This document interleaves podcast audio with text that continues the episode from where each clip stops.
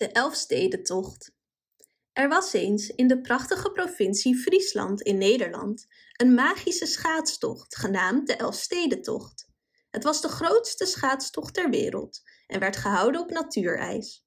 De afstand was bijna 200 kilometer lang en de tour ging door elf steden.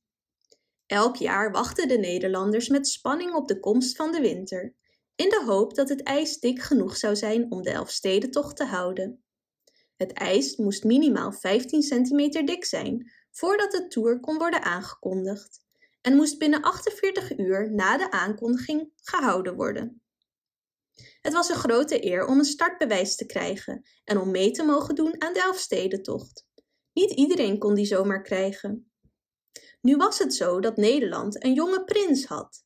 En sinds hij van zijn grootvader het verhaal over de meest memorabele Elfstedentocht in 1963 hoorde, was hij vastbesloten om ooit een keer mee te doen.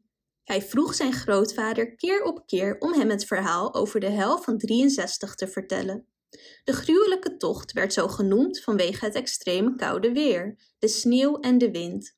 Slechts 69 van de 10.000 deelnemers konden de tour afmaken en de winnaar werd een nationale held. Veel schaatsers leden aan bevriezing, gebroken ledematen en beschadigde ogen als gevolg van de barre omstandigheden. Elke kans die hij kreeg, oefende de prins zijn schaatskunsten. Hij schaatste op de binnenbaan, in verre koude landen en zelfs incognito op het natuurijs in het Hollands landschap. Hij werkte hard en gaf nooit op. Ook niet toen de winters warm waren en de Elfstedentocht keer op keer niet doorging. Vele jaren gingen voorbij en de jongen werd ouder en ouder, maar hij oefende altijd en gaf nooit de hoop op. Maar toen was er opeens dat ene jaar.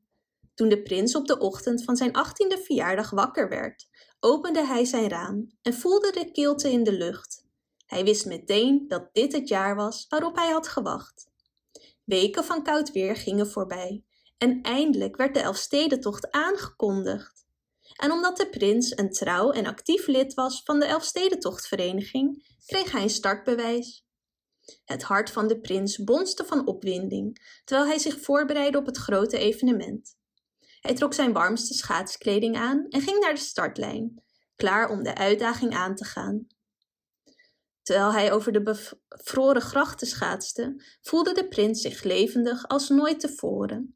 Hij dreef zichzelf tot het uiterste, maar dat vond hij niet erg. Hij moest vele uitdagingen doorstaan en kwam soms op plekken waar het ijs te dun was om te schaatsen. Dit werden kluunplaatsen genoemd en de schaatsers moesten van het ijs af en op hun schaatsen naar het volgende veilige punt op het ijs lopen. Dit was zijn droom en hij was vastbesloten om die waar te maken. Eindelijk, na wat voelde als een eeuwigheid, kwam de prins over de finish. Hij was uitgeput, maar hij was ook het gelukkigst dat hij ooit was geweest. Hij had zichzelf en de wereld bewezen dat alles mogelijk was als je je zinnen erop zet. Hij had incognito geschaatst, maar openbaarde zich aan de finish. Het publiek was dol enthousiast en erg trots op hun toekomstige koning. Na het jaar dat de prins had meegedaan, werd de tour nog maar één keer gehouden. Het is inmiddels 25 jaar geleden sinds de laatste Elfstedentocht. Om de pijn te verzachten, dat ze al zoveel jaren geen Elfstedentocht meer hebben, doen veel Nederlandse schaatsers jaarlijks mee aan de alternatieve Elfstedentocht op de Wijze Zee in Oostenrijk. En ook al is het niet hetzelfde als schaatsen op het natuurijs in Friesland, het is voor hen een manier om de droom van deelname aan de legendarische Elfstedentocht levend te houden. Bedankt voor het luisteren. Wist je dat je dit verhaal ook op onze website ririro.com/nl kunt lezen, downloaden en printen?